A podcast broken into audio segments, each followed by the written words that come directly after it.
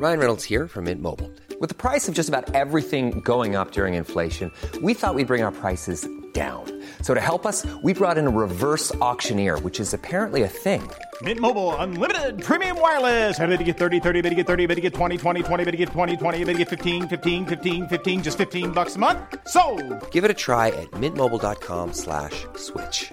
$45 upfront for three months plus taxes and fees. Promo for new customers for limited time. Unlimited more than 40 gigabytes per month. Slows. Full terms at mintmobile.com. Derrubado.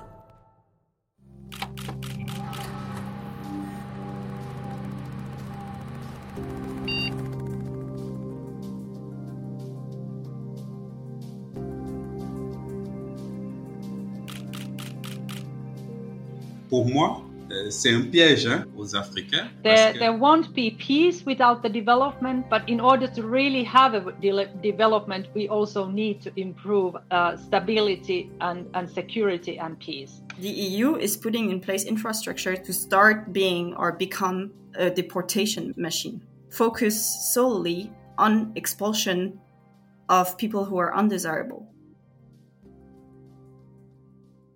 In der letzten Folge waren wir in Abidjan und haben da mit Leuten gesprochen, auf der Straße und in Sitzungsräumen von NGOs.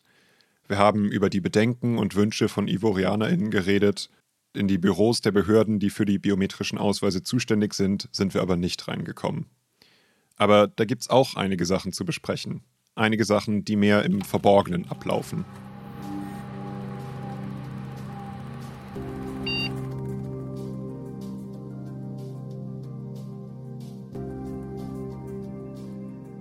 Da gibt es zunächst mal eine Vereinbarung, die die EU und die Regierung von Côte d'Ivoire im Juli 2018 unterschrieben haben. Dieses Dokument ist geheim und rechtlich nicht bindend.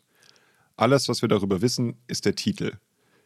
Gemeinsames Dokument der Regierung von Côte d'Ivoire und der Europäischen Union über die Verfahren für die Identifizierung und Rückübernahme von irregulär in der Europäischen Union aufhältigen Migranten, die mutmaßlich ivorische Staatsangehörige sind. Wow, sehr, sehr hübscher Titel. Auf jeden Fall.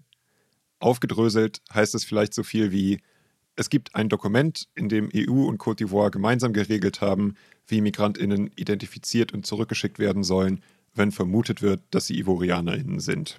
Bei Migrantinnen aus Senegal ging es ja auch um Übereinkünfte zwischen der EU und dem senegalesischen Staat. Und darauf soll dann vielleicht ein System aufgebaut werden, mit dem biometrische Daten von der EU an die Behörden in Senegal geschickt werden können. Genau, RCMS hieß dieses System. Das stand alles in dem vertraulichen EU-Bericht, den Statewatch veröffentlicht hat. Da ging es darum, wie gut diese Staaten in Sachen Rückführung von Migrantinnen mit der EU kooperieren. Und da gibt es auch einen Abschnitt zu Côte d'Ivoire, der erwähnt aber keine biometrischen Daten und auch kein RCMS. Und was in dem Dokument zu der Vereinbarung zwischen EU und Côte d'Ivoire drinsteht, das wissen wir nicht, weil es eben geheim ist. Hier ein Zitat aus der Begründung der EU, warum das Dokument nicht an die Öffentlichkeit kommen soll. Eine solche Veröffentlichung würde die Behörden der Drittländer in eine schwierige Position bringen. Sie könnte Druck aus ihren Gesellschaften gegen Rückführungen verursachen, wie wir es in manchen Ländern schon erleben. Dadurch könnte der Wille der Behörden dieser Länder vermindert werden, in Sachen Rückführungen mit der EU zu kooperieren. Also, das Dokument darf nicht veröffentlicht werden, weil die Zivilgesellschaft in Côte d'Ivoire vielleicht nicht gut finden würde, was da drin steht. Michel Rivasi, französische Abgeordnete der Grünen im Europaparlament, sieht das kritisch. Warum ist dieser Vertrag nicht öffentlich? Es ist ein Vertrag zwischen Europa und Côte d'Ivoire. Wir wollen diesen Vertrag sehen, denn wenn das nicht transparent ist, können wir euch nicht vertrauen. Es gibt also auch ein Vertrauensproblem. Wenn Sie ein Mitgliedstaat der Kommission sind, müssen wir Zugang darauf haben.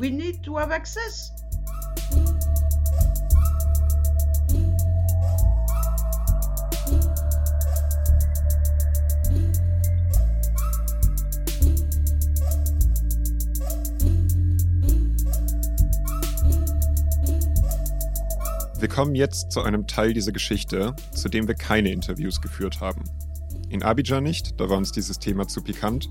Und ansonsten auch nicht wirklich. Das meiste, was wir jetzt erzählen werden, ist aus Artikeln von anderen Leuten zusammengesucht. Besonders aus Artikeln des Organized Crime and Corruption Reporting Projects, OCCRP. Für das, worüber die schreiben, sind wir eventuell auch ein bisschen zu kleine Fische für. und deshalb stützen wir uns auf die Berichte des OCCRP. Aber zuerst mal wieder einer meiner Lieblingssätze. Um diese Sache zu verstehen, müssen wir uns zuerst ihre Geschichte anschauen. Also.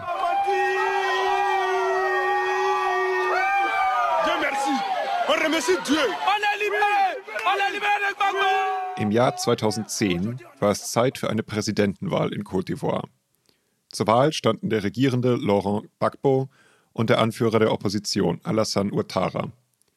Beide Kandidaten beanspruchten den Sieg für sich, aber Ouattara wurde von vielen Staaten und internationalen Organisationen anerkannt. Bagbo weigerte sich abzutreten und die Auseinandersetzung wurde immer gewalttätiger.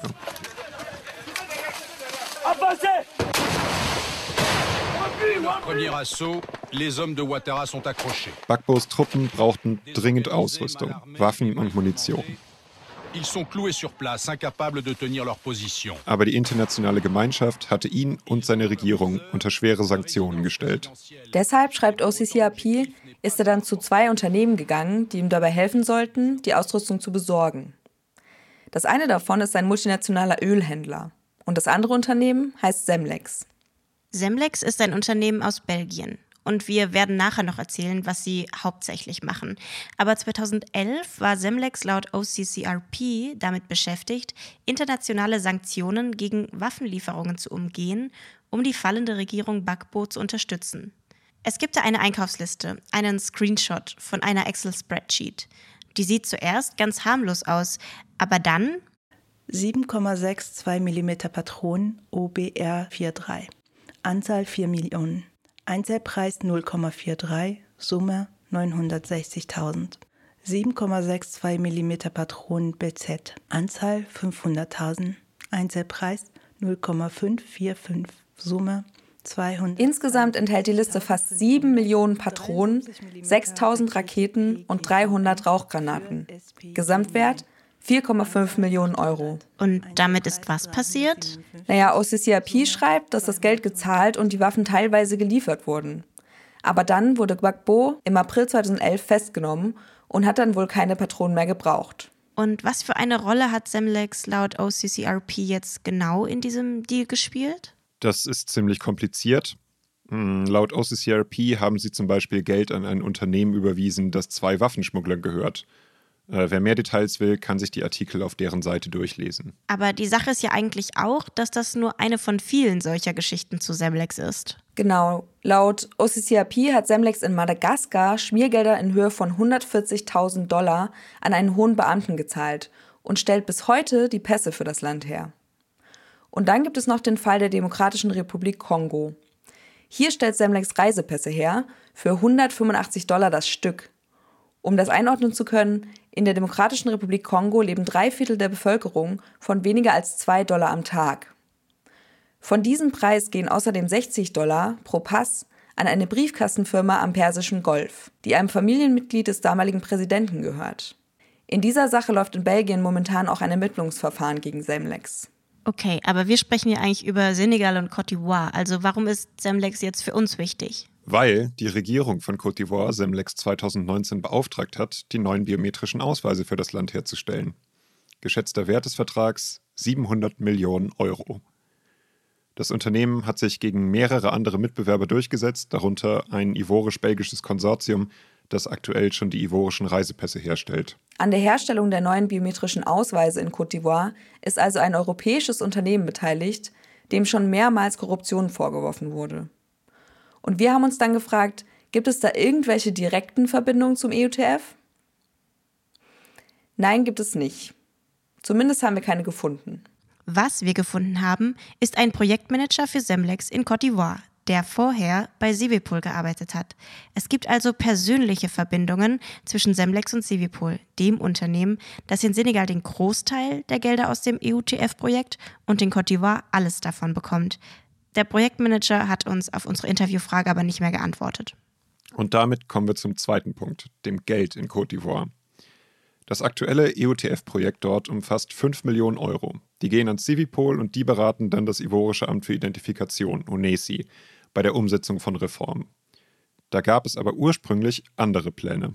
In einer ersten Fassung der Projektbeschreibung waren dann noch zusätzlich 25 Millionen Euro dabei, die direkt an den ivorischen Staat überwiesen werden sollten.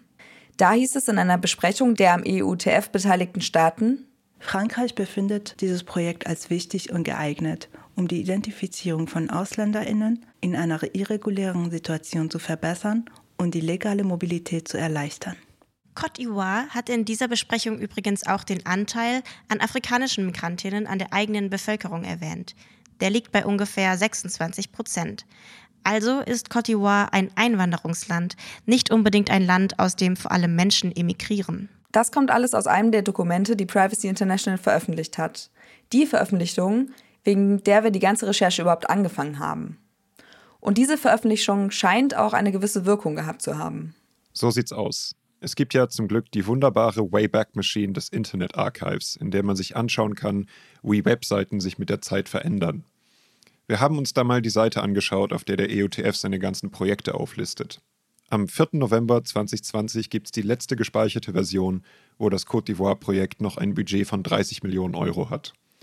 Dann bringt am 10. November Privacy International ihr großes Dossier an Dokumenten zu dem Thema raus, wo sie unter anderem die Verbindung zu europäischen Unternehmen kritisieren. Und bei der nächsten Version der Seite, am 29. November 2020, gibt es dann auf einmal zwei Projekte in Côte d'Ivoire.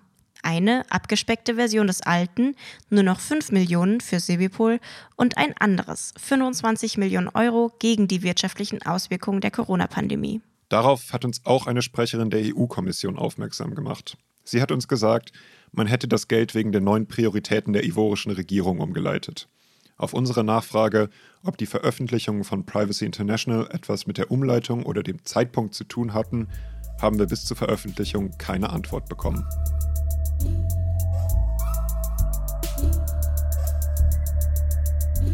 Das war die fünfte Folge von Biometrie Made in Europe. Wir haben jetzt einige Sachen zusammengetragen darüber, was der EUTF mit seinen zwei Projekten in Senegal und Côte d'Ivoire so macht.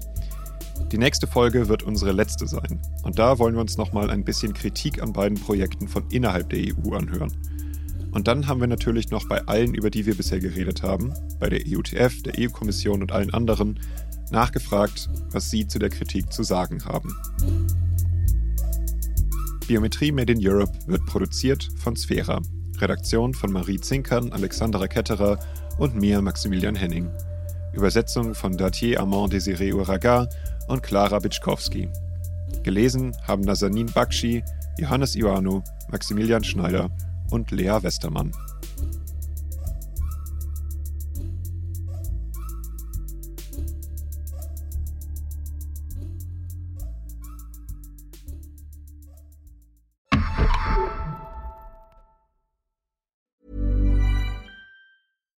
When you make decisions for your company, you look for the no-brainers. And if you have a lot of mailing to do, stamps.com is the ultimate no-brainer. It streamlines your processes to make your business more efficient, which makes you less busy.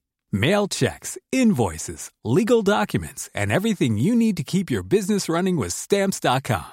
Seamlessly connect with every major marketplace and shopping cart.